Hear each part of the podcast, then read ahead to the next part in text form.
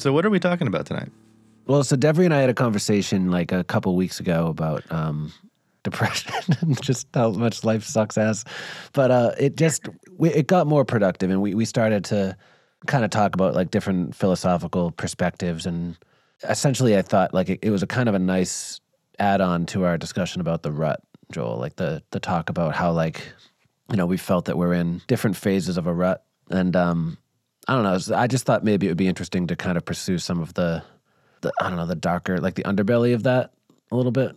The underbelly of what contributes to the rut? Like the underbelly of where it leaves you a little bit. Yeah, I guess like where it leaves you like in a philosophical, existential standing. Like where what do you believe in or what do you think most applies to you? Okay. So a sense of like if you get out of the rut, what will get you there and what will be fulfilled in you if you do. And if you're in the rut, what does it exactly feel like you're missing? Like, have you lost a sense of purpose? That that sort of thing, or it's ambiguous. I mean, some of it is, I think, the fact that you know we're we're sort of constantly learning is like especially going through any kind of a hardship you're constantly learning you're growing you're evolving whatever. Like even if it's against your will like you are changing as a person. And the discussion we had was about like well what if that starts to feel like a stripping away rather than you know wisdom's being bestowed on you? What if it feels like your hopes and your dreams and your faiths and your joys are being trimmed where does that leave you you know and especially when that feels rationally correct or that feels like well this is a learned experience or this is a learned perspective like this isn't just i'm pissed off i'm depressed and whatever this is i'm arriving at this point for legitimate reasons mm-hmm. So what the hell does that mean, and where does that leave you? So we had a good discussion about. Um, I think it started with like nihilism versus fatalism versus misanthropy versus existentialism, and so by underbelly I mean like the flip side of what you and I talked about, Joel, where it was like the practical effects that these things can have on your life. Like what are they? Your social world or your professional world or your kind of get up and go that type of stuff. This is more like the the broad, ambiguous like reason to live, reason to relate type stuff.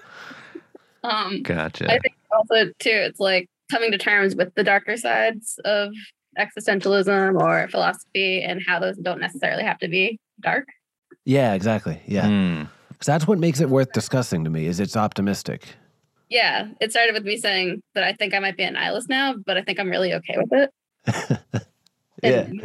my life has been trying really, really hard not to be considered a nihilist and really trying to believe in, well, it's going to sound awful, hope, trying to believe in hope. Yeah. but I, on a broad scale, no longer feel that hope for humanity or the planet. But accepting that, I feel almost more optimistic about a one on one social level. Okay. so you, you feel that kind of chiseling down that hope to a smaller goal is what's getting you there? not quite a goal, just like for myself, I accept that more likely than not, human beings are pretty doomed. The planet's pretty doomed. Even if we started getting our shit together right now, probably not going to do much. Okay. And that's okay. And so that's part of what makes what's making me think like maybe nihilism, maybe not. Like I don't think that there is a point for me personally to be trying to fix these these problems because I can't.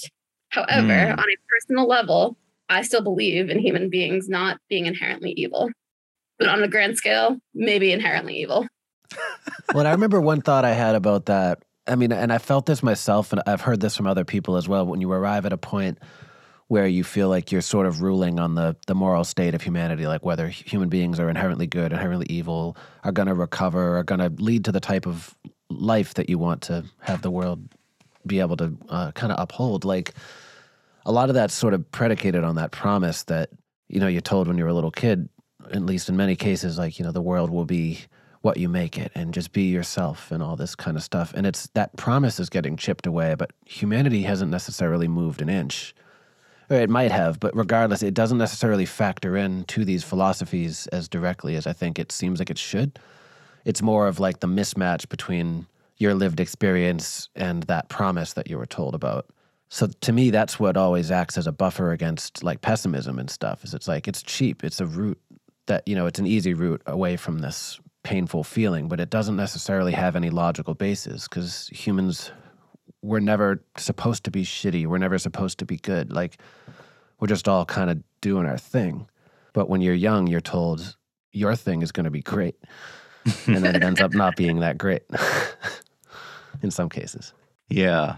And that's one of the things that I just wrote down. Being in the rut does mean, in a sense, that, like, not always, but it can mean, and I know that for me currently it does mean that I feel that there's a purpose I'm not serving or a purpose that I determined for myself in the past. It's not something that I feel capable of serving right now, whether that's a matter of resources or energy or an optimism that it will actually have the reach that it once did if I do try to serve that purpose.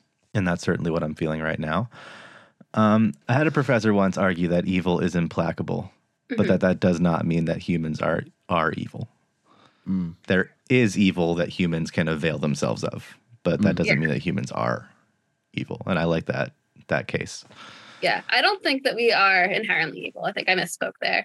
I think in the grander scale of like all of the other species and this planet, we are definitely the enemy. Like we are the one single-handedly bringing down its destruction. Oh, for sure. So if we were to tell this tale by anyone else's story other than humankind, 100% evil. Yeah. However, I don't think that humans are inherently evil.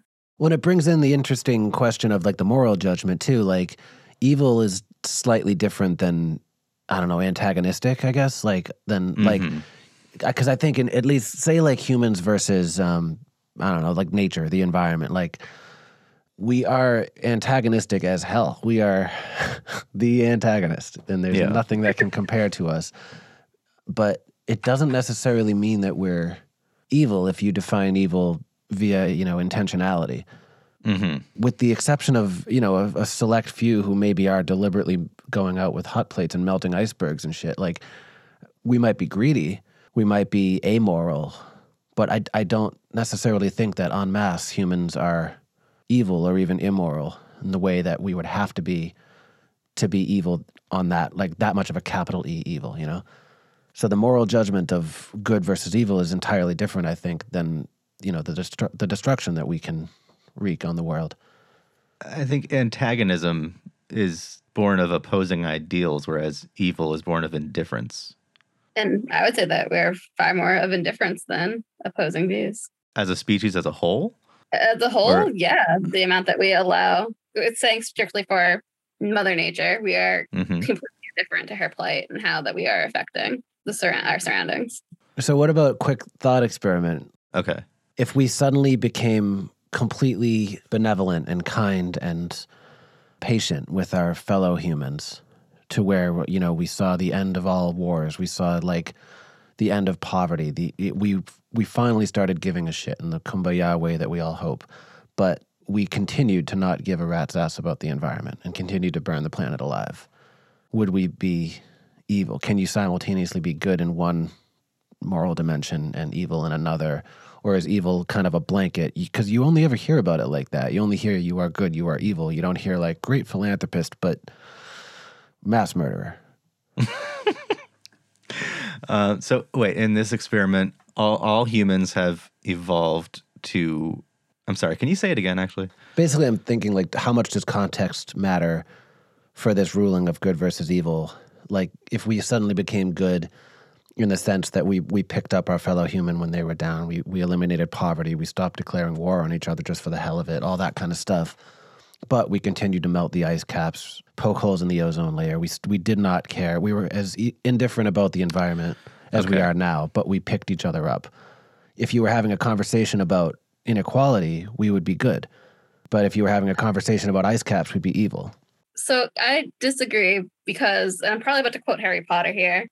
Um, I was told, I read, I think it was Harry Potter, that you can tell a whole lot more about a person or a species based on how they treat those who are lower than them, not their equals. So even if on a whole human spectrum, we treat everyone with the respect that they deserve and we're still horrible to animals, to our environment, then no, we're not good. We're still Hmm. making that choice as a society. It's actually even worse if we're a more enlightened society. But in Mhm. our enlightenment, we still can't get our shit together and save this planet. yeah. Well, I don't know. Like stuff like this just interests me sometimes because it really makes me wonder how.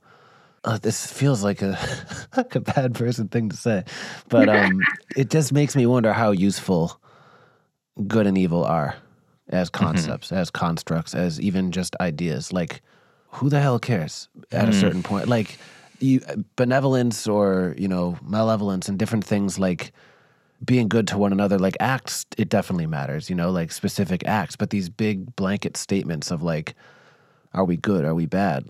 Like i don't necessarily think that these things are so mutually exclusive or can happen at all in a lot of cases i think a lot of it's very relative and it just makes me wonder sometimes like again kind of back to that promise like back to that whole idea that like at some point in your life you were told most people at least were you know we're in this society we're told like this is kind of how the world works and then as you live you sort of chip away at that narrative until you you come to your own role in it. And sometimes i just think about these things and i'm like the world isn't necessarily the enemy. The humanity isn't necessarily even the enemy. It's these ideas were just fucking wrong. I was it's like the Sartre idea like in um existentialism and human emotion like Yeah. you know, we were born without our consent. We were kind of abandoned at the edge of the forest and just left to figure it out. Like these types of discussions always take me back to that. This is why I've always rejected misanthropy. It's like it's just cheap and lazy. It's like these types of ideas always bring me back to the the point that like, well, we just believed the wrong shit and now it's on us to start making up some new shit that is more useful. And that's where the optimism plugs back in.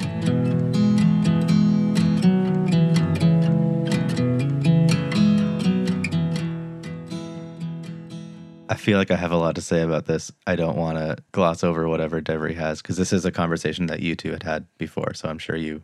I mean, we're already so off the Yeah. rails. Oh, Um, as far as misan- the, the misanthropy goes, yeah, I don't think of myself as a misan- misanthropist. I have a stutter. It's not going to be good. That's okay. that's Um, okay. misanthropist on a interpersonal scale or even on a societal scale, but on like a global, greater like meaning scale, I do think I might be one Hmm. where I do believe, and I think that's something that you've said to me multiple times, Matt, is there's nothing that our species is better at, is more meant to do than destroy the planet. Well, that's Yeah. the thing. If if you looked at humans the way that you looked at any other predator or any other species that is like trying to like if you look at humans like a virus, like the coronavirus escaped its little entrapment and mm-hmm. spread quickly and like populated the entire world. And that's considered success for a virus. You Yeah. know, Yeah. it's not considered success for us, but if you look at humans that way, we're thriving and we're doing exactly what we're supposed to do by taking over as many areas as we can and boosting our population as much as we possibly can. But yeah, like a virus, once we kill off all of our hosts, we're no longer We're done. yeah. yeah. Well, Debbie, do you remember any more of the rails that we were on when we were like just before we kind of like zigzag around too too much? Like, is there anything that you remember from that conversation? Um, I never thought of existentialism as a its own philosophy, but as like an all-encompassing of all of the other philosophies. And how we hit that is due to we were talking about fatalism because I'm saying thinking maybe I'm not. I don't think that there's no redeeming or redempt like way of redeeming a person on a singular level. yeah. But I think that it's far past the point. There is no point of trying to fix Yeah. things on a global level because Yeah. it's pretty impossible. But for some reason, I find comfort in that, and I don't know why. Well, did you want to? I remember we looked up the definitions of all these because I think the Yeah. part of this discussion we should caveat this with the fact that like each one of these ideas is its own distinct Yeah. forest of philosophies. Like it's just, you know, you can become an, a doctor in any one of these tangents and still not scratch the surface. So like without going into, uh, you know, besides like the stuff that we do know off the top, like, we, you know, we're not experts in any one of these things, but I do remember we looked up the definitions, just the dictionary definitions of each one, just to kind of see Yeah. like where where does that compass rose orient itself.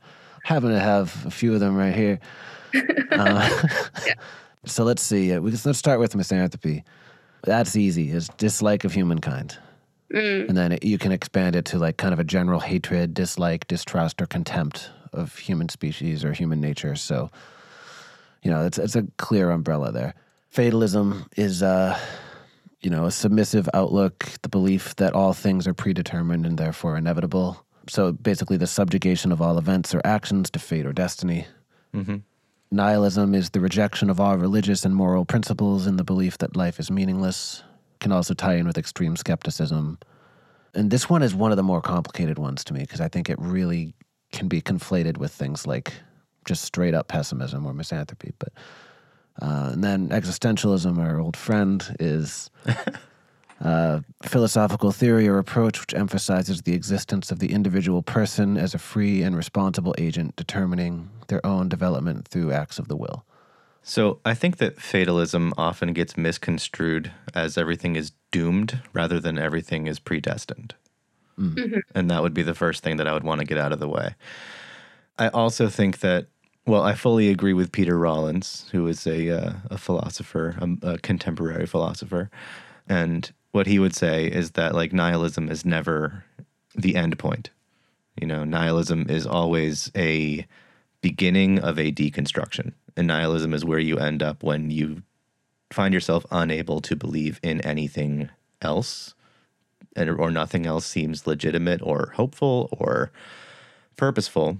But then in deconstructing why you feel nihilistic or why you have lost hope or whatever it may be, why you hold nothing in reverence anymore, that's the beginning of reconstructing what you do hold reverence for and reconstructing your analysis of what seems purposeful or seems worth believing in.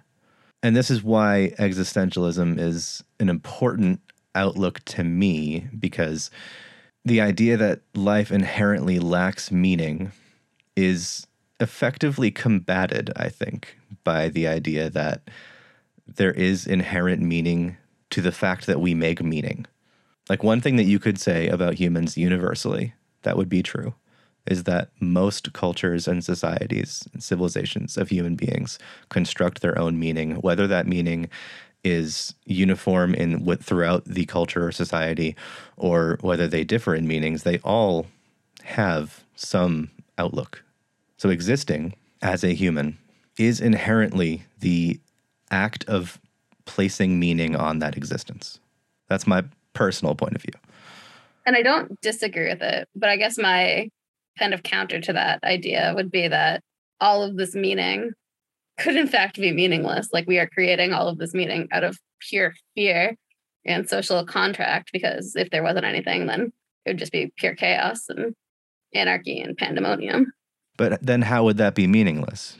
Because we all still exist and have lived experiences. And if we're afraid of something, of chaos, of death, of whatever it may be, the meaning that we're making of that is that we have to avoid it or that we have to quell it or that we have to cope with it in some way. So even if the meaning of existing is to cope with existing, then that is still meaning.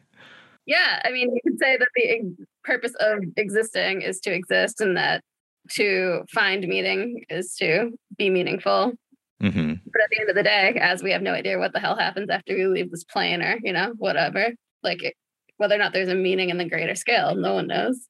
And so if there's someone that doesn't think that, then all of this is still just a candle that's getting extinguished at the end of the day. I mean, yeah. All right, so how about what what is the least significant meaning that could still be rendered significant?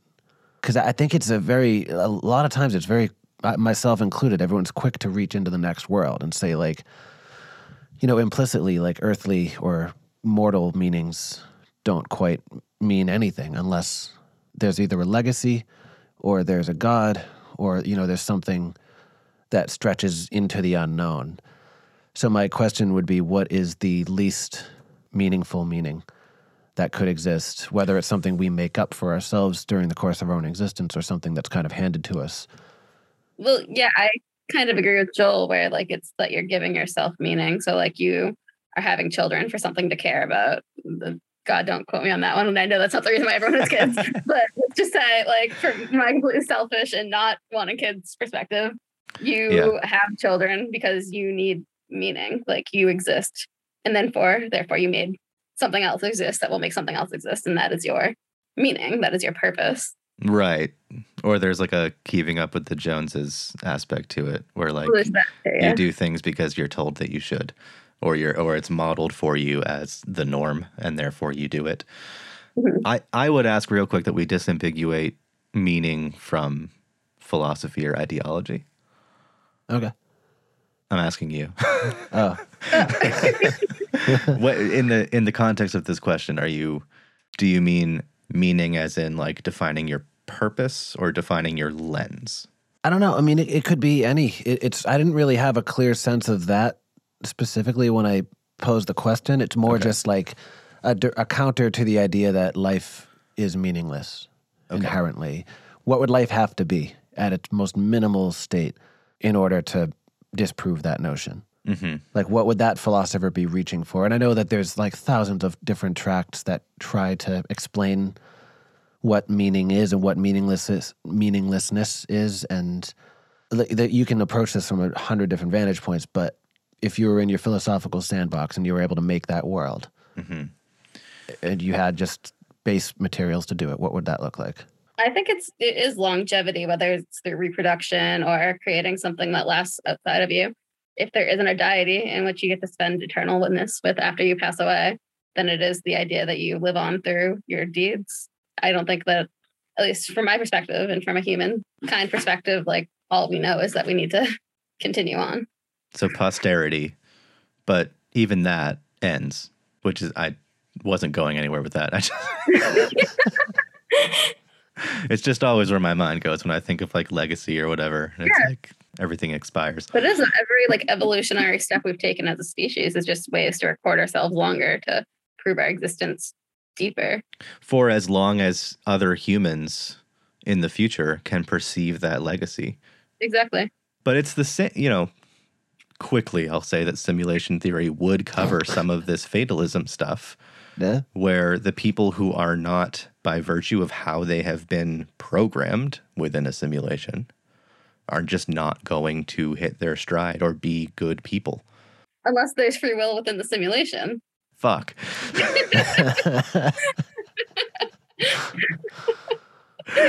yeah, we can't go down this. Copy what we're Really supposed to do. Honestly, if this was a simulation, I would feel comforted because it would mean that we have a species that is currently in existence that is smart enough to be running this whole simulation and that will exist after us because I do not believe that we will be surviving much longer. sure. But if they were the superior species and they were the quote unquote real species, Mhm. would it be any less comforting? Because I don't want to get into this, but I will.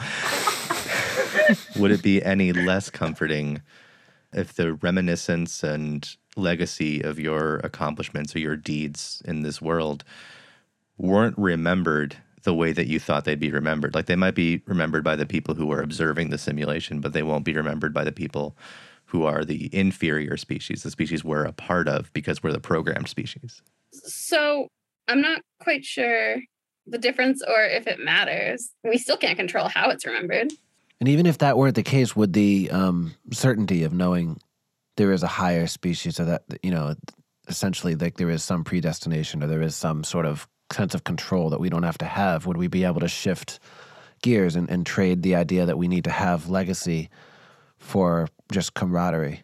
Like, would that be enough? Like, maybe we don't inherently need legacy on like a celestial level. Maybe we just need the certainty that legacy brings us, the certainty that we did things right Ah. if you're doing a good job and the person next to you is also doing a good job and you know that hey you know upper management's controlling everything it's all good as long as we keep doing this good job then who the hell cares if it gets passed on to your grandkids Who was that Eastern European philosopher? The the u- history and utopia guy? oh uh Cioran Yeah. Okay. So this is getting into that territory. Ooh. It's a dark go. territory. it's a dark territory. But this is getting he argues in that part of what he argues in that book is that like an idealized utopian society in the way that we often conceive of it is not possible because the only way that most humans attain happiness is through competition. Mhm. And if you have a civilization that precludes competition and does away with the aspects of, of loss, competitive loss that we live with as humans now, then that would not be a utopia because no one would be happy because no one is winning. Mm-hmm. And so, if your sense of purpose and I guess longevity or legacy is based on your I'm going to call it, for the sake of argument, a competitive need to do things right while you're here so that you're remembered as having done things right, then that is the way that you achieve personal utopia and personal comfort and happiness and contentment because you're competing to be remembered the right way.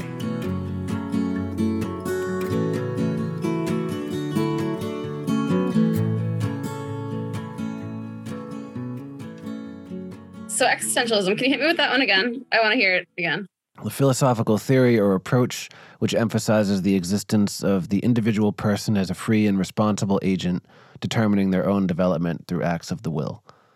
Yeah. So that one's interesting to me because that one's the one that's like team free will, basically. Like all the other ones are like they're the fate or there's no point, but this is there's meaning due to the fact Mhm. that you make your own choices. Yeah. That's interesting to me because I do believe in free will, but I don't necessarily believe that there's meaning behind it.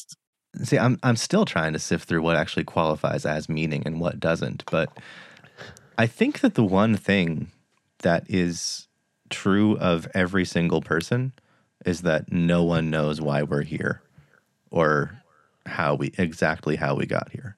You know, so so the the one constant throughout all of humanity is mystery. And the one thing that every person is I'm going to say tasked with doing or at least given the choice of whether or not they care about that mystery, how Mhm. badly they want to solve it, and how badly they want their answer to that mystery to be the one answer or the only acceptable answer. And so you get a lot of conflicting ideologies and everything, but like that's how people create meaning. That's how people give reverence to anything. Like I have to be here for a reason, or I have to pick a reason or a purpose to serve while here since I'm going to be here anyway, I might as well feel fulfilled or rewarded or like I'm contributing something to an otherwise meaningless world. So it really is only once a mass number of people start to choose their own meaning or define their own purpose that life begins to have meaning. But then you get sometimes a confluence of meaning or sometimes a dissonance of meaning and people start disagreeing with each other and some people give their lives meaning by disagreeing but hmm. i think that that's really is the one constant is that there is at all times a mystery that you can choose to solve or not or choose to believe you've solved or not So where does like religious or like cult like beliefs play into this? Like people who are not always given that choice. Like you are born into a religion, Mhm. and that is what you believe. Like you're not taught that you have a choice, even or that there, that it's a mystery. There's no mystery. God created us. There's no mystery. Such and such happened. if it's cult actually cult like like the village type thing where you've never been exposed to a society other than your own and you're really really really sheltered Which there are many. I mean, we live in a Yeah. first world country, but there's so many Mhm. humans that are like that. Yeah, then you might not be as disposed to believing that it's a mystery at all, and you might think of it as fact. In the Christian world that I grew up in, it was easy to see that there was a veil of mystery.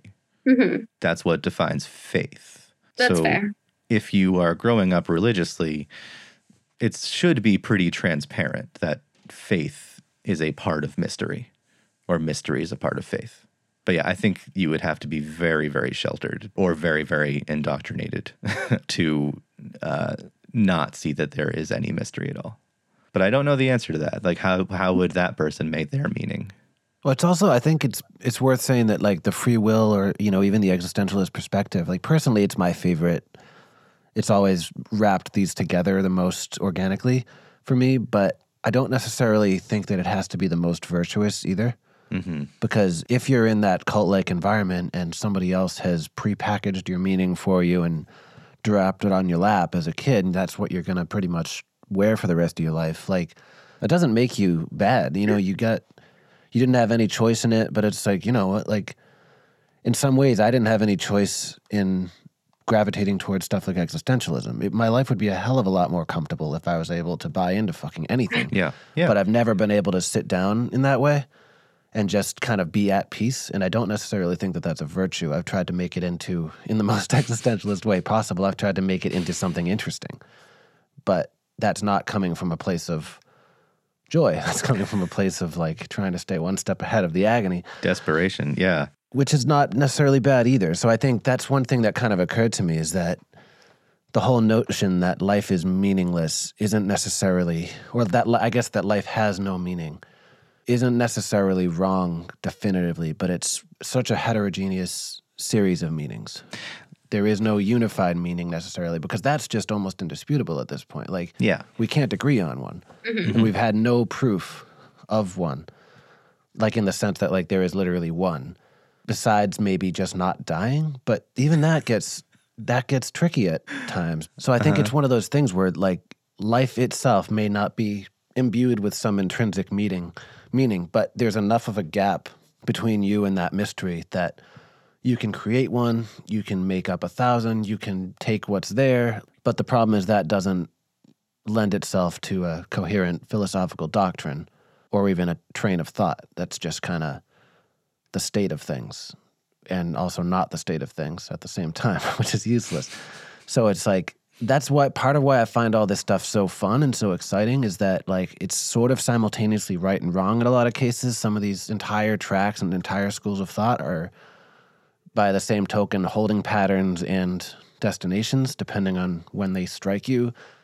Nothing is virtuous unless it's virtuous for you. It's I don't know. It's it's crazy to me, but Yeah, and there's definitely something comforting about it of like the understanding that you're going into something knowing that you have a solution and therefore you don't have to strive for a solution, which is why I end up here all the time too. Yeah. And also I'm really interested too, like if in a year from now some of us listen back to this, like I'm sure none of us will have the exact same stance that we do right now because of that fluidity. Well, that's also where I think sometimes things like, again, like a little bit back to like the idea of there being kind of like a superhuman good or evil, like something that sort of exists independent, like, you know, like the Platonic heaven thing, like there's like this perfect form of good or evil, like that kind of thing. I think that's like where some of this gets called into question again, where like pretty much across the board, we can say we, we have a deep rooted fear of ambiguity as a species. Like it's ambiguity serves us in no way, shape, or form from a survivalistic standpoint, from a just general comfort standpoint, like kind of no matter where you are in sort of the social hierarchy, ambiguity is not good. So Yeah. we've constructed entire ideologies and, and forms of reasoning to combat and minimize that. And so there's so there's so many like different doctrines and perspectives that I've encountered. There's so many philosophical ones, and there's just so many even aspects of stuff like the scientific method that I've seen is like these are these aren't freestanding either. These are just an effort to push off the idea that we don't know anything and that we're making shit up as we go. Yeah. Hmm. Because that's horrible and it does nothing for us. Am- ambiguity is actually comforting to me really? for a really complex set of reasons, I'm sure. But one of those reasons is because I've I'm so turned off by ideology. Hmm. So if something sounds true, but I can assign my own meaning to why it's true, that's comforting to me hmm. always. So, like the lack of objective truth or the lack of an objective reason why something bears truth always gives me the freedom to ponder why it's true or apply metaphor to it and make it more true through that because there's another example of truth that lies within metaphor, you know? And that's why existentialism is comforting to me. At least for the time being, it is because so much seems true or so much seems debatable or ambiguous that when you can examine it through your own meaning making lens, it adds to the validation that you seek that your meaning is is helpful because it gives you that sort of exercise. And I'm so likely to reject any sort of ideological reason why something is true or false that seeing ambiguity in something there's it's it's like it's like literature. It's like what you learn as an English major. It's like I think personally that authorial intent is at least somewhat important and has its place in literary study and some people would disagree. But I think like that is important, but once you remove it and give yourself the permission to sort of say like I don't care what the author meant. There is subtext here, which changes based on the era in which you're studying something, which changes based on newfound human thought patterns and discoveries and, and whatever. So, like, text is always evolving in that way, in that the person perceiving the text has evolved. But in perceiving text, there is always another meaning to be found that has not yet been found. And always another lens to study it through that has that it has not been studied through. So maybe it's just because I have a a past that involves a lot of that, but that's how I tend to approach meaning making. Is that like everything is here, everything is established. Don't know why. Don't know why it was put here. Hmm. Can't read the authorial intent of, intent of the universe, but I can study it through th- certain lenses, and I can see it as just ambiguous enough so that everyone can engage in their own meaning making practices if that brings them comfort, and I can engage in mine. And we may have ideological differences, but as long as we acknowledge that in a peaceful way, then we're okay. Yeah, and I wonder if that because I like existentialism for some of those same reasons, but I wonder if that's true ambiguity or if that's just it being multifaceted and you know you just you realize you have the free will to discover and play around with and enjoy each of those different lenses and you don't know how many lenses there are but it's sort of ambiguous on the macro scale like on the big cosmic universal scale but it's extremely clear on the micro scale. Because you know when you're looking through those lenses you have your own intellect you have your own experiences you have the ability to engage unambiguously but then you can switch the lens and it's all new again. So it's mm-hmm. like you don't know where this slideshow is necessarily progressing to but you can see each slide. And to me like the ambiguity that i think we're like hardwired to reject is like if each of those slides were also blurry. So you don't even know if you're in a freaking theater anymore. I don't know if anything past that point of ambiguity, like anything where you start wandering into the like, you doubt your own faculties, you doubt your God, you doubt your species. Like, I think that's what a lot of philosophies and religions and social instincts and things are, are here to sort of buffer us against, because mm-hmm. that's mm-hmm. just, that does nothing. That's like just pain. But I feel the same way about stuff like existentialism, and it's it's partially why I, I tend to reject things that are more just into the predestination. At least my own tastes, you know, I tend to reject those things because it's no fun. I did too for the longest time, but I've never felt such existential comfort or calm as when I realized that I no longer believed that everything was just going to turn out okay and that I accepted that. Yeah, Hmm. It was the weirdest thing. It was a bliss for a cou- like a week. I was just like, everything's fine because everything isn't fine, and that's fine. My therapist was really worried, but I was like, no, this is a good thing.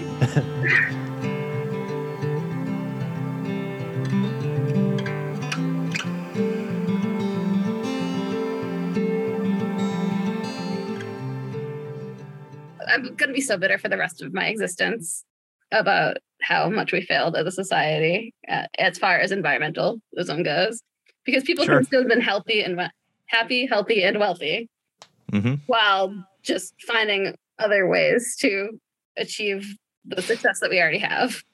Yeah. Like we I'll say this as to find more environmental friendly things. Sorry, go on. as, as I was going to say, just real quick, as much peace as I often find in the liberation to make your own meaning, Mhm. what does send me down an existential spiral is fucking styrofoam Yeah. and islands of plastic in the ocean, yeah, Dunkin' Donuts cups all over the sidewalks. yeah. Can I just say this real quick? It pisses me off. the coffee cups that you're most likely to see littered on the side of the road are made of styrofoam. Mm. Mhm. And shouldn't you take stock of that as a company and be like, oh, it's mostly our cups because we're where the bad people shop? and if they're going to be throwing it on the side of the road, let's make our coffee cups out of something that biodegrades, like paper goods, which I still wouldn't like to see littered on the side of the road, but would still biodegrade, So which sure styrofoam does not. if you're taking a swing at Dunkin' right now. I I am. They have started doing that. Oh, good. They're all paper cups now. All right. Cumberland Farms is next. You're on my list too. Okay, as long as we get off of Dunkin', because I am hardcore Massachusetts in that regard. um, Well, but it's a similar feeling to like um like Alton Brown was on that Hot Ones show on YouTube. oh, was he? I love him. Yeah, he was talking about how he does his grocery shopping late at night, like goes to 24-hour grocery stores only shops late at night because if he goes when everyone else is going, he'll see what they're buying. Yeah. and he'll just go into crisis and and abandon a full cart of groceries, just leave the store because he gets depressed. And like I identify with that, and I see how much styrofoam people are using, and I identify with like that sort of angst mm-hmm. that comes from that. But it's like one is kind of seeing how people treat their own bodies, and also kind of being wasteful in the process because you buy so many pre-packaged foods. Like you could be making all of this from scratch, and not being as wasteful and not going through as much packaging. And also, you see people not just with the way that they treat themselves or not just with how they feed themselves, but with just how much product they go through. And the byproducts of their consumption are destructive just inherently. Like if everybody is living like that, Yep. that's so much destruction. Yeah, society didn't have to go that way. There were other routes we could have taken. We didn't Yeah. take them, and now we're here. Well, that's tricky to me sometimes too. I, I agree. Like in a zoomed out way, I agree. But I also sometimes think that it's it's easy to look at some of these issues as like as decision points.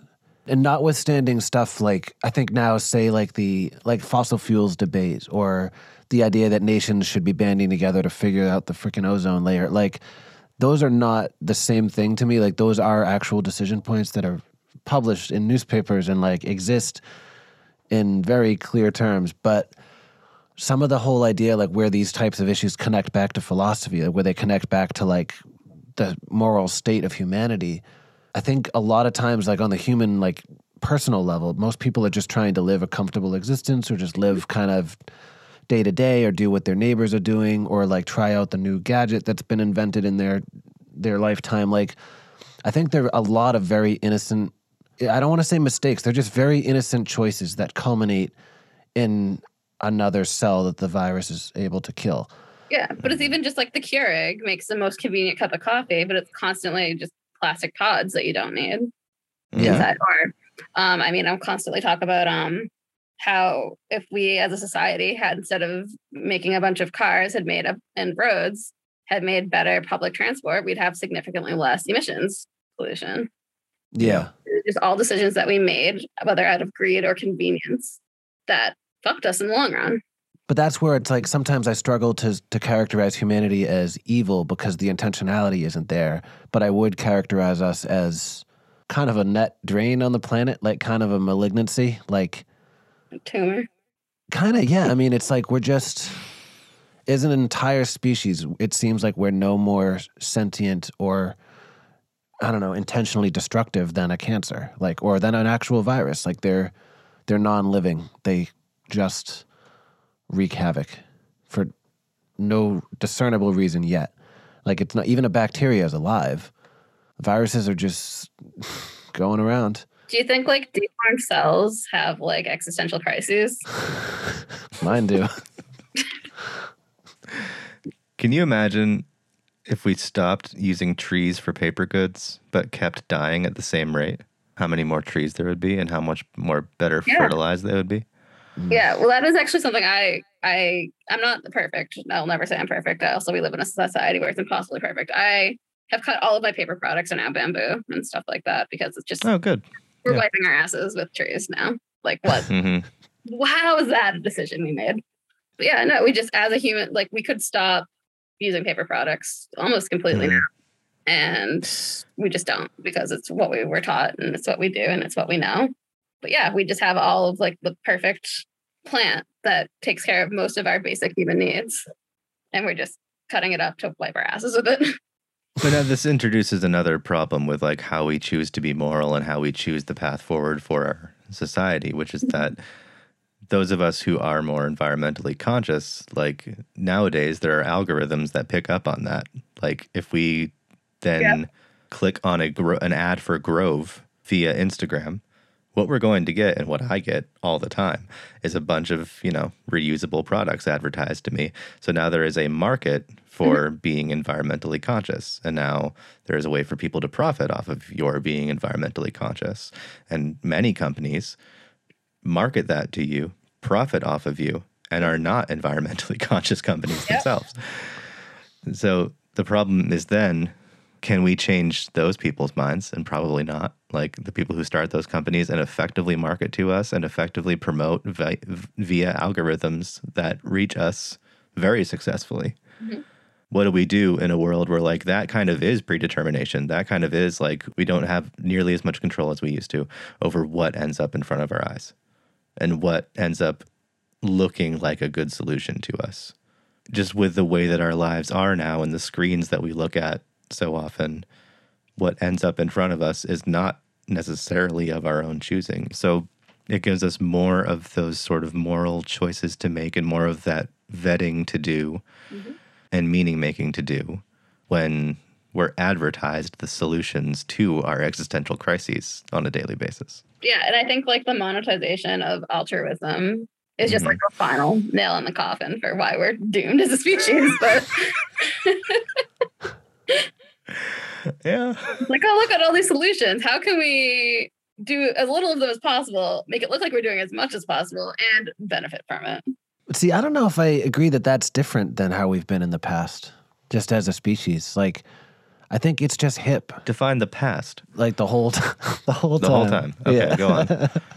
no, it's just I think it's really hip to be altruistic right now. Oh, yeah. It's oh, it's yeah. just kind of the cool thing to do, and I just I wonder sometimes if that's that different than being alive during maybe the Renaissance or something, and, and having those values, or you know, just various junctures throughout human history. Like it's I think zeitgeists have always determined all aspects of consumerism and all aspects of commerce and even morality. I mean, so many look at like the imperialistic eras like there's so many things that were fully justified that were just friggin' monstrosities from any other vantage point but in that era they were justified as like the whole um the way the congo was colonized like mm-hmm. that was to 99.9% of the world a humanitarian effort Yep. It wasn't. Mm-hmm. And I mean, that obviously was a deception, but like a lot of those cases, it was seen as civilizing natives. That was fully justified by the morality of the times. Now we look at it and say, good God, that's not what that was. But it's not like we're evolving, we're kind of evolving circularly, you know? It's not yeah. a linear thing. And even the idea that we have less free will now, it would say, like in our consumerism, like you brought up, Joel, um, yeah, we have a lot more options and we're being funneled towards the few. But, uh, you know, it's almost like in the, uh, you know, like say the Victorian era or like the 1800s or something when you have like, there's one type of soap you can get. You go to the general store that's in your walking distance vicinity and you get that type of soap. And that's soap for you. Now there's a billion different types of soap you can use, but there's just more high tech ways of delivering a type of soap they're pretty sure you're going to like based on your search habits. Mm-hmm. It's not necessarily that you're relinquishing free will. You could open an incognito window. You could use a friend's laptop. You could just turn off your phone and, and spend a day wandering around different stores and encounter a billion different kinds of soaps. So it's sort of similar to like how back then you could theoretically get into a wagon and go across the country and find that crazy bar they're using in San Francisco now. And it's like, it's just the, the logistics have changed. But I, I think a lot of this stuff happens proportionally rather than like I don't think that we're necessarily more fucked in the sense that the balance is different. I think mm-hmm. we've just advanced another level the way you know we just do when generations die and new generations start up. Yeah, but I think the scary part is the fact that we've advanced to having to have it be cool and trendy to do good things because we are so fucked. But that's where I would argue it's because we've gotten so good at industrialization and we've gotten so good at mass connection and like just making things happen on such a large undeniable scale that maybe some of this making these things hip is just a response to the fact that this is going out of control. It's like the plane is crashing so you know we send out the, the flight attendants to just start serving drinks. Like everything's okay in this cabin. We don't need to think about the fact that like our stomachs feel like they're in our throats all of a sudden. So mm. it's not so much that we've gotten worse. It's just that we've had to tweak our algorithm a little bit as a species to maintain, which isn't right. But I some that's where sometimes I don't think that we're we're scum. I think we're just doing the same shit our forebears did. Yeah. Well, again, I I say this on a grand scale that humanity is doomed. I don't think that the individuals are scum or even the majority are scum. And mm. we're all making do with what we have and what we're given. But there's just so many things in our evolution and our trends towards whatever's coming next that are just they're terrifying to look at when you step back. Yeah, they are. It's, mean, it's scary. Like, and I think yeah. So what got me into being more terrified, and then more it, the terror came, and then the justification of okay, this is just we're fucked, and the weird bliss that I came from getting that was the environment and then politics of today. I mean, I was really struggling with the new laws that were being passed in Texas a couple months ago, and also the fact that our environment and our worlds and our existence is just circling the drain. And so I had to come to the conclusion that I will do as much as I can on a personal level, but we're fucked and I can't keep fighting that.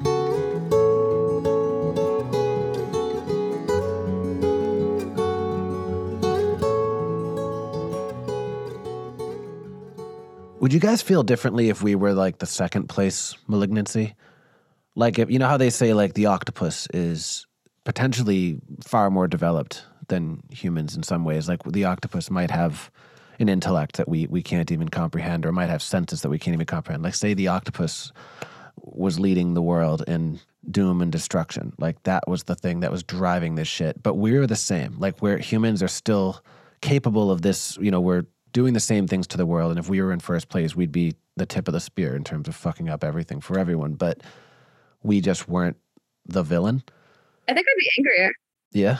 Yeah. Like if I was a dog, but I knew what was going on, I'd be fucking pissed. I'd be like, you assholes. Like, Mhm. first off, why on earth did you domesticate me? But also, stop disturbing the planet and give me a belly rub. Like, um, to respond a little bit, and this is going to open up a can of worms that I don't necessarily want to totally dive into, right. but to respond at least a little bit to what you were saying about altruism kind of being hip, I think currently we have a prevailing ideology of morality. Mhm. You know, a certain kind of morality that has been little acknowledged in the past, but that is approached ideologically, where it creates a lot of us versus them sort of narratives. And that's always been the case in human civilizations. There's always been us versus them. So, whenever there is a moral ideology or a moral superiority that can be acknowledged, there is going to be a them that is not acknowledging it to the fullest extent that they could. Hmm. So, if both species were the same degree of, like, say they were both like hominid species, right? I don't have the scientific lang- language for this, but both like at similar states of what we would consider human evolution and were equally as capable of judging the other based on the human decisions that they could have made but didn't then it would become about like if we're if we're in second place we've still done a lot of destruction. So there's probably not going to be that big of a you know what i mean? Like if we're evolved enough in human consciousness to be judging that other species for having destroyed the planet to that degree, then we're evolved enough to recognize our own destruction. So, what have we thought about it too, not as different species, but as we live in a first world country where pollution is just Mhm. horrible. We're causing all most of it. But Mhm. people who live in less developed countries must be like, are you joking? There's a hole in the ozone because of electricity I don't even get in my house. Like, that must be insane. I couldn't imagine. I would be, I mean, for so many reasons, furious just all of the time, Mm. knowing that my planet was being destroyed and I wasn't reaping any of the benefits. And I guess that's just kind of what I'm getting at is like, does that, would that change the morality of like, or just your, your ways of conceiving of morality if you didn't have that sense of even utopian agency, like that sense that like our species, given that we're the ones that are the most aggressively fucking things up, it, it's natural to look for that inverse effect of like, well, we could also be not fucking things up. Mhm. So even if that's a complete utopian, just figment of our collective imaginations, like if there was no conceivable way we could do that and still be a part of nature, but you could at least abstractly say that that's there. Mhm. If if that agency weren't there, what would our morality look like? That's kind of what I meant by like second place. Like not so much that our capacity to destroy was different or that anything else's capacity was better, but more just like if we weren't the ones in the driver's seat, but we were still going over this cliff Yeah. Okay. would our Okay. moral sense and our moral structure change accordingly? And if it did, then I think that would disqualify any innate sense that there was good and there was evil and that any of these things are freestanding. Uh, like I said, argue is that the vast majority of humanity aren't the ones in the driver's seat, ourselves included. And that does kind of make me like, because I know that nothing really on a grade scale that I do will fix this, I feel less inclined to do everything right in some ways. Like I still have prepackaged food because that's what's sold to me. And my prepackaged food, in comparison to the large amount of waste being dumped in the ocean, small potatoes. hmm Do you vote? Me? Yeah. Yeah. Okay. I don't believe that it does a damn thing, especially because we're in Massachusetts and I'm left. It is Yeah. what it is, but yeah, I don't. I know I'm kind of super pessimistic. I'm really not. It's the point that I'm trying to get is like I am hopeful on a smaller scale, but just not on a grand scale. No, that just occurred to me because I was, I was thinking about, you know, being that second place. Like, it's a lot like blaming politicians Yes. for all the wrongs. But we also, like, I was watching this video that the New York Times put out a few months ago about how the most democratic states vote the least democratically, or not Yeah. democratic, but like vote the least liberally. Mhm. So, like, places where housing is desperately needed and the homeless population is like up, up, up, up, up, up, up. No one votes for like multifamily homes to be constructed in their neighborhoods. You know, Yeah. like it's a huge problem. But like we blame who is in power rather than ourselves, which is not what we should be doing in a democracy. Like having that accountability as voters matters just as much as who is in power. Well, that takes us back to the hip altruism too. I mean, it's Yeah. like everyone likes Yeah. to to walk out of there with their fucking sticker saying that, like, yeah, I voted for you know, I'm, I'm pretty advanced on the whole housing issue. I'm pretty progressive, but it's like I don't want to live next to that yucky multi-story building. Good God, are you insane? Mm-hmm. Yeah. Like, That, that- so- that's exactly what this video is about. Yeah. But having this discussion that we've just had, I, I'd be curious if anyone's ever um, researched that in eras past. You know, like if that has always been the case, where Mhm. there's been a disconnect like that, or is it since that sort of altruism, and maybe it even has always been hip, and we're just sort of seeing a different expression of it, but throughout different eras and different cultural waves, like when maybe different things were prioritized morally or different things were seen to be you know putting you on the upper crust hmm or believing in the right things or whatever talking the right talks was there still that disconnect because that i actually was thinking a lot about this um, there was a, a bit of a crisis in my town recently where uh, they wanted to put in a rehab center That was a crisis. oh yeah they, the police were called to the town meeting The police I've were been called. yeah I've been irate about this for weeks, but oh my god. um, there's like kind of a it's a development that used to be a series of doctors' offices, and um, it's it's not like secluded, but I mean it's it's in a busy part of town. Like it's sort of it's it's not inconceivable to put a place like this in there. It's a very reasonable place for it. I mean, not that any place isn't, but like it's a logical. It used to be a medical complex, now it's going to be a rehab, or it isn't, but it was going to be a rehab complex.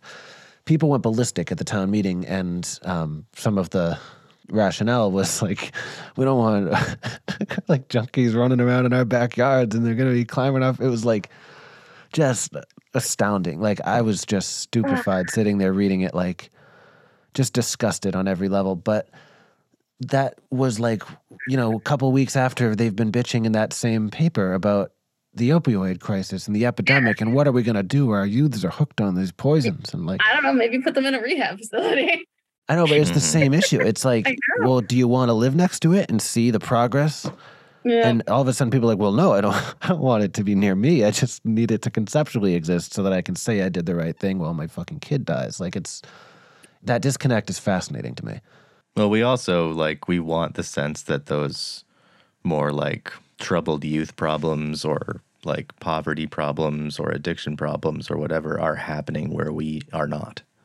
Yeah, You know, especially if you're kind of like in a middle class suburb, you want to believe that like that's an inner city problem. That's not. That's why I live here so that I don't have that problem, so that I'm not near that problem. and we want the solutions to be like, you know, Sneetches esque, Like you, you Yeah. send your troubled youth through, through some Professor McMonkey McBean machine type shit, and they come out the other side, healed and fine. And it was all an unpleasant memory that we quickly forget. And I have no idea what reference you just made. You don't know Sneetches, Sneetches? dude? It's like the most. Oh my god, it's a great, honestly, it's a really, Yeah. the most like woke children's book in the world, and it was made in like I don't even know when was Dr. Seuss's like original stuff coming out. Oh, Ah, is Dr. Seuss? Dr. yeah. Seuss, yeah. yeah, the Okay. star bellied Sneetches. It's a great book. Like, it's just pretty cool that it was a children's book, but because it's a very, like, pretty deep and potentially abrasive concept for Yeah, Okay. no, kids to get. But I don't, can but we yeah, spoil it? Should I explain the Sneetches to you? yeah, absolutely.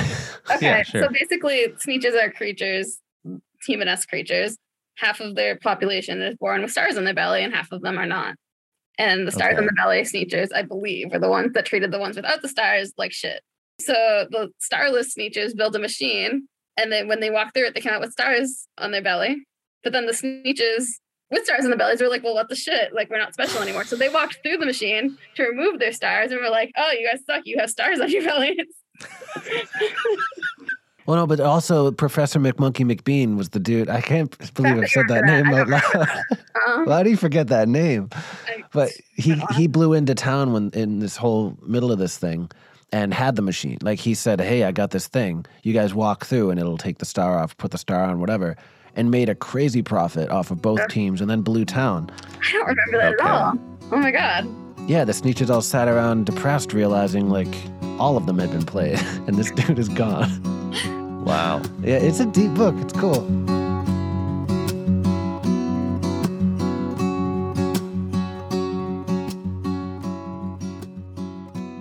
This is a topic that is impossible to exhaust, Yes. Yeah. but do you think we've gotten there? I have no idea. I don't even know what our goal was. So Okay. I think we definitely covered existentialism Yeah. as Mhm. far as we could. We haven't Mhm. talked really about any of the other ones, but that's fine. Well, I guess just real quick then, have any have your opinions on any of them changed? Because the other ones can group together, I think, in the context that we've discussed this.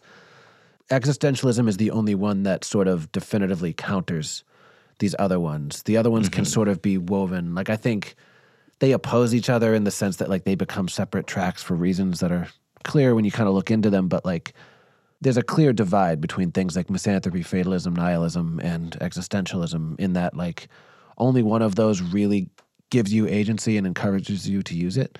Mhm. So given that we sort of explored that side, has your either of your feelings about like things like nihilism, fatalism, misanthropy changed? I guess I'm just constantly wondering, am I, am I an actual misanthrope? like, did that happen and I just didn't know it? And I accepted it? I don't know. Well, I okay, I have a question for you. Come on. Do you feel like a lot of your philosophical beliefs or idealistic Mhm. beliefs are based on fear? 100%. Yeah. Well, 'cause I find that a lot of my ideals are based around not wanting to be afraid That's fair. Or not wanting to validate fear. That's a good point. And I think mine are on validating my fear of like, okay, these things are going badly. Accept them, navigate around them if you can. But if not, yeah. them. But I think that's what keeps me from going full misanthropist Mhm. sometimes. And like I've definitely been accused of by people of being a misanthropist. um, the example I always go back to is this. Um, so a few years ago, I was at a cookout with my family, Mhm. and my uncle and brother-in-law were talking about guns. Mm. And I came to this conclusion that, like, if I were to own a gun, and the reason were protection, it would mean that there was a small, at least a small part of me that is constantly in fear that I will need to protect myself Mhm. by using a gun. There's no other reason to own a gun than the belief, which I have to assume is a constant belief, that you will need to use it. Mhm. And the counter belief to that. Again, like people are violent, people act out of desperation, people will rob other people for whatever various reasons. But I find that not acknowledging that that is a fear or by countering that concern with, but most people are good, Mhm. brings me a lot of comfort. Yeah. And you can look at a lot of evidence that that's not true, that most people are not good. You can look at, you know, crime rates doing various things at various times. But that ideal of mine was actually validated by, um, there was this study done that showed that people who believed in a loving and compassionate God were more compassionate, more likely to take care of each other, less likely to act out of selfishness and individual concern, and more likely to act in harmony with each other than they were if they believed in a wrathful and vengeful God, an angry God. So there's something psychologically to the sense that we get when we believe that others have the capacity for good. And we see that in them. And we don't see anybody as innately good or innately evil. Once again, that those are elements that exist in the world that people may avail themselves of, but that no one is innately either one, but that everyone has the capacity to act with either in mind. And I think that believing that makes me live with less fear. Mhm. And based on that study, living with more fear causes less interpersonal harmony and less societal good than it does to live with more optimism or more belief in the good of others. That's interesting. Like that study reminds me of. Did we talk about? Uh, I don't remember if Azim Shariff did these studies or if he just summarized them. But the studies where they kind of were able to correlate wrathful and vengeful gods versus loving and benevolent gods with collectivistic and individual individualistic societies. Oh, we've never talked about this. This is fascinating. Okay, well, there's this guy Azim Shariff who he's the the researcher that I heard about it from. I just can't remember if he conducted this research himself, but there's been research that's found that loving and benevolent gods are found to be most successful on a societal level in societies that are collectivistic, whereas individualistic and usually kind of imperialistic societies gravitate towards wrathful gods.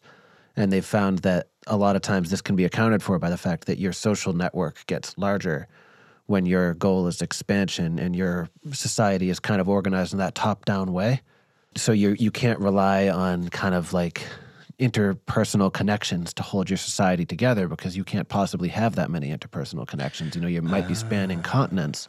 So if you think about the idea that like maybe Europeans gravitated towards certain harsher uh, incarnations of Christianity where there's a wrathful God, that applies very well when you need to have that same set of social principles apply in the Americas and apply in the Indies and apply in Asia. Where you know it's different than say like they they cited like certain Native American tribes or sets of tribes where you kind of just had to have harmony. Like you didn't you weren't concerned with taking over the whole continent or taking over the world. So that makes me wonder like how objective any of these philosophies can be in the sense that and even some religions to some extent and at least in the social side of it like how objective can any of this be if we're looking at this entirely with that with our worldview our very individual individualistic worldview could some of this be a grass is always greener kind of a thing? Like we're looking for that osmosis to kick into gear a little bit. We see our utopia in the societies that we don't see committing the same trespasses that we are. Mm-hmm. And could it be the same on the other side? So basically like if because i think to my knowledge all of these philosophies we've discussed originated in the west. Yeah. like maybe they drew from eastern philosophies or eastern religions in certain senses but i don't remember encountering anybody who was truly eastern they were all like europeans and americans so i wonder whenever these philosophies talk about humanity the same way when those religions that are decidedly expansionistic or decidedly communal. Can you talk about humanity? Do you have the right to talk about humanity with the capital H if it you're only seeing one side of the the Venn diagram, you know? And mm. and for, through no fault of your own. Like even us having this conversation now, we are only able to draw from our experiences and from our knowledge because even our a priori it's only ours. We've we've never experienced that other side and it could be entirely different. Humanity might mean something entirely different to someone else, maybe, you know, a, a tribal society or something. So could all of these be bullshit if you try to scale them? I mean, almost mm-hmm. certainly. And I think that's where my issue with with a lot of it's it's a more glaring issue to me with something like misanthropy.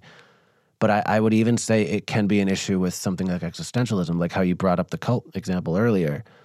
I think my issue with any ideology on a general level is the scalability of them, not the ideology itself. It's that I, I don't think, I think every, it's the freaking objective truth thing again. Like, I think uh, most things are subjective.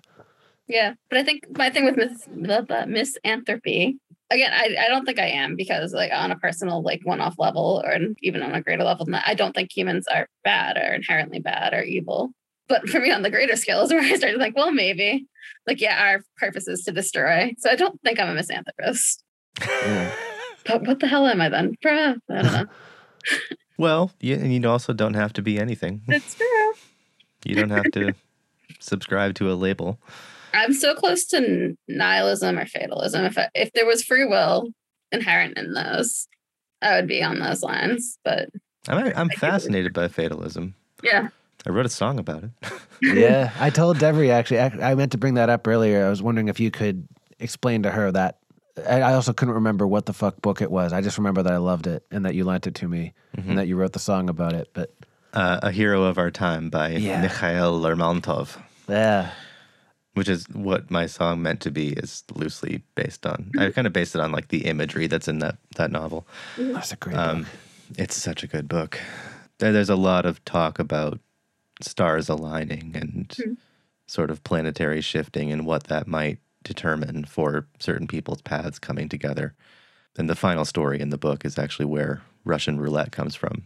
Because it's a man who loads a revolver, spins it, and is kind of preaching fatalism to the rest of the crowd that's inside this um, this tavern or this public house or whatever wherever Yeah. he is, and shoots himself. Gun misfires, and like he's just not meant to die in that moment, but then dies later on. Because it still has to be a Russian novel. Yeah, of course it does. yeah, it's one of my favorite books of all time. Um, and it's always stuck with me. Like, what is said about fatalism Mm-hmm. in that book is very fascinating in sort of a mystical sense. The way that a lot of things are intellectually mm-hmm. fascinating to me in a, in a mystical sense, but I don't necessarily translate them to belief or or spirituality or anything else. Like I think I think that's what I get out of my my own personal meaning making a lot is just sort of the the ability to intellectualize things and engage in mystery in in sort of a mystical way, Yeah. but not a not I'm not anything that I adhere to spiritually or ideologically. But did I choose for it to be that way? No. Like I don't have it wasn't free will that led me to that choice because it wasn't free will that made me terrified of ideology Mhm. Uh, that was the, a burden that was like given to me through the circumstances of my life. But then there's a certain amount of free will that allows you to stay there and to reframe it. Mhm. Your need to reframe it is not your own free will, but your ability to is.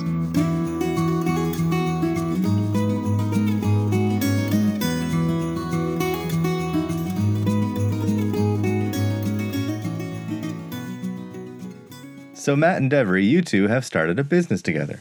we have. Basic Stitch Embroidery. Yeah, it kind of came out of um, when we would tour together. Like we always had this idea in the back of our heads, like we should do something together. Like when we get home, like we should try to, you know, take one of the ideas we came up with on like a night drive or something, and, and try to run with it. And one of the first things that sort of came to mind was we're always making our own merch, and like Devri was touring as a fiber artist, and we just you know seeing the way people respond to that at merch tables. It was it just kind of became like a light bulb in the in about January of this past year of like we should just go wide with this, you know, make this stuff for other people. So yeah, we've been doing that. Yeah, especially with the pandemic, it was a good way of like staying in touch, still working together when we couldn't actively be traveling and touring and stuff like that.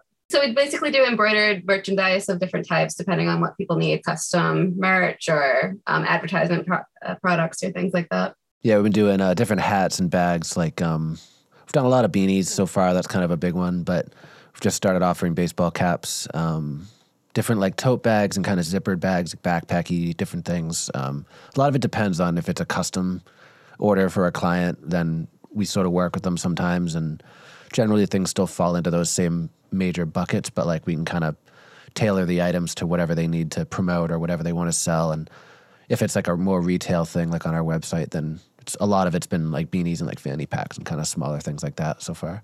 But yeah, we go off from like one offs of individual person wants to get a certain phrase or something on their hat or bag versus like a traveling musician or business that wants a bunch at once. So it's a big mass production. Has it been mostly musicians so far? I don't know. I think it's been kind of like a third of each. We've had a third of like um, one-off shoots, um, especially since we do different markets and stuff. A third of musicians, and then different businesses and um, organizations have also been hitting us up a fair bit. Yeah, we actually got to work with um, some medics that were. That was one of our first like kind of major clients. Like right when we started, we got this order from some medics called um, Global Disaster Relief Team. They, right when Ukraine, like the conflict and the war started over there, these guys headed right over to the Poland Ukraine border, and um, we were able to send out some medical patches with them on that first flight. So that was kind of one of our first clients that I think maybe our first client that wasn't a musician actually. Hmm. Um, so we were really psyched about that. We've been able to kind of keep up a relationship with them, and um, we're actually selling stuff still for them. We're selling Puck, Futin, and Pray for Ukraine patches at all the live events and things we're doing this month, and uh, giving the money to them. So I like yeah, a Puck mix Futin. of people. Yeah, it's been a crowd favorite. Yeah, no, that one too. It's such like an in between of like there's people who like, oh, I want the pray for Ukraine, and there's the people who I want the puck Putin, and they all care about the same cause, but they definitely aren't the same type of person. They have a website too. I think it's gdrt.org. Um, Yeah. And there's there's some different like news coverage and stuff of what they're doing. But I think they have like a shopping mall or something that's right on the border, and it's been converted into kind of a makeshift like battlefield hospital type deal. And so they're like helping with when refugees come over the border. They're helping to sort of give them immediate like medical aid and make sure they're fed and make sure they're all cool and they've done i don't really know what an extraction mission is in this case but there's been talk on their instagram of like they were extracting people that were in kind of a risky situation so they're badass they're really they've been a pleasure to work with and they've they're just doing god's work over there yeah, they're amazing. Really good to, like you said, really great to work with, and so selfless. But they've been flying shifts of um uh, they're all volunteers and they've been flying shifts of like different volunteer medics and nurses and um just really i think anyone with training that might be useful they've been flying them over kind of group by group and i think they do tours like you know a few weeks or a couple months or however long they do them And I think it's almost primarily if you are Ukraine speaking or Polish speaking, like that, that's like a big thing. Like whatever skill you have, also if you can speak this language and just help calm or offer comfort to these people who are losing everything. yeah so it feels really good to be helping them even just like a minuscule way to just kind of you know seeing that stuff on the news really sucks so it's like all right at least we can give these guys something to put on their jackets if that's all we can do so it feels nice Yeah, that's amazing. So, where can people find out more about Basic Stitch? Um, so yeah, we have our website, which is basicstitchembroidery.com. And there you can do different orders if you want. You can see what we offer. We can do custom orders. But we also have an Instagram, which is also Basic Stitch, and Facebook, which is Basic Stitch. Oh, we should mention too, actually, before we um, kill it, we're doing subscriptions this summer. We're going to be launching a subscription service. Sort of, it's similar to Patreon, but it's our like patch a month club. So, because we also Oh. we sell these patches. A lot of times we can sell them unattached as well. Um, so we're going to be sending for just three ninety nine a month, and it's you can cancel anytime. We'll be sending people patches and like you know little kind of promotional paraphernalia or like little newsletter kinds of things, like just kind of a fun little like gift envelope. Um, we'll send you one of those every month, and there'll be surprises. Might be a birthday component to it, so it's it's going to be fun. But we're going to be launching that next month. Maybe there'll even be a black market therapy patch in there one of these days. Ooh. It's entirely possible. And that's season two. And as you can imagine, this conversation gave us a lot of ideas for other threads to pull on. So we'll take a break from posting full episodes this summer, although we will be posting previews and scatterbrain sessions and things like that. And then in the fall, we'll start season three by talking about meaning making. And we'll ask our panel of guests how they use different frameworks and lenses to find reasons to live, to contextualize their human experience, and to bring order to chaos. We hope you all have a great summer and that you join us to talk about meaning making in season three. Until then.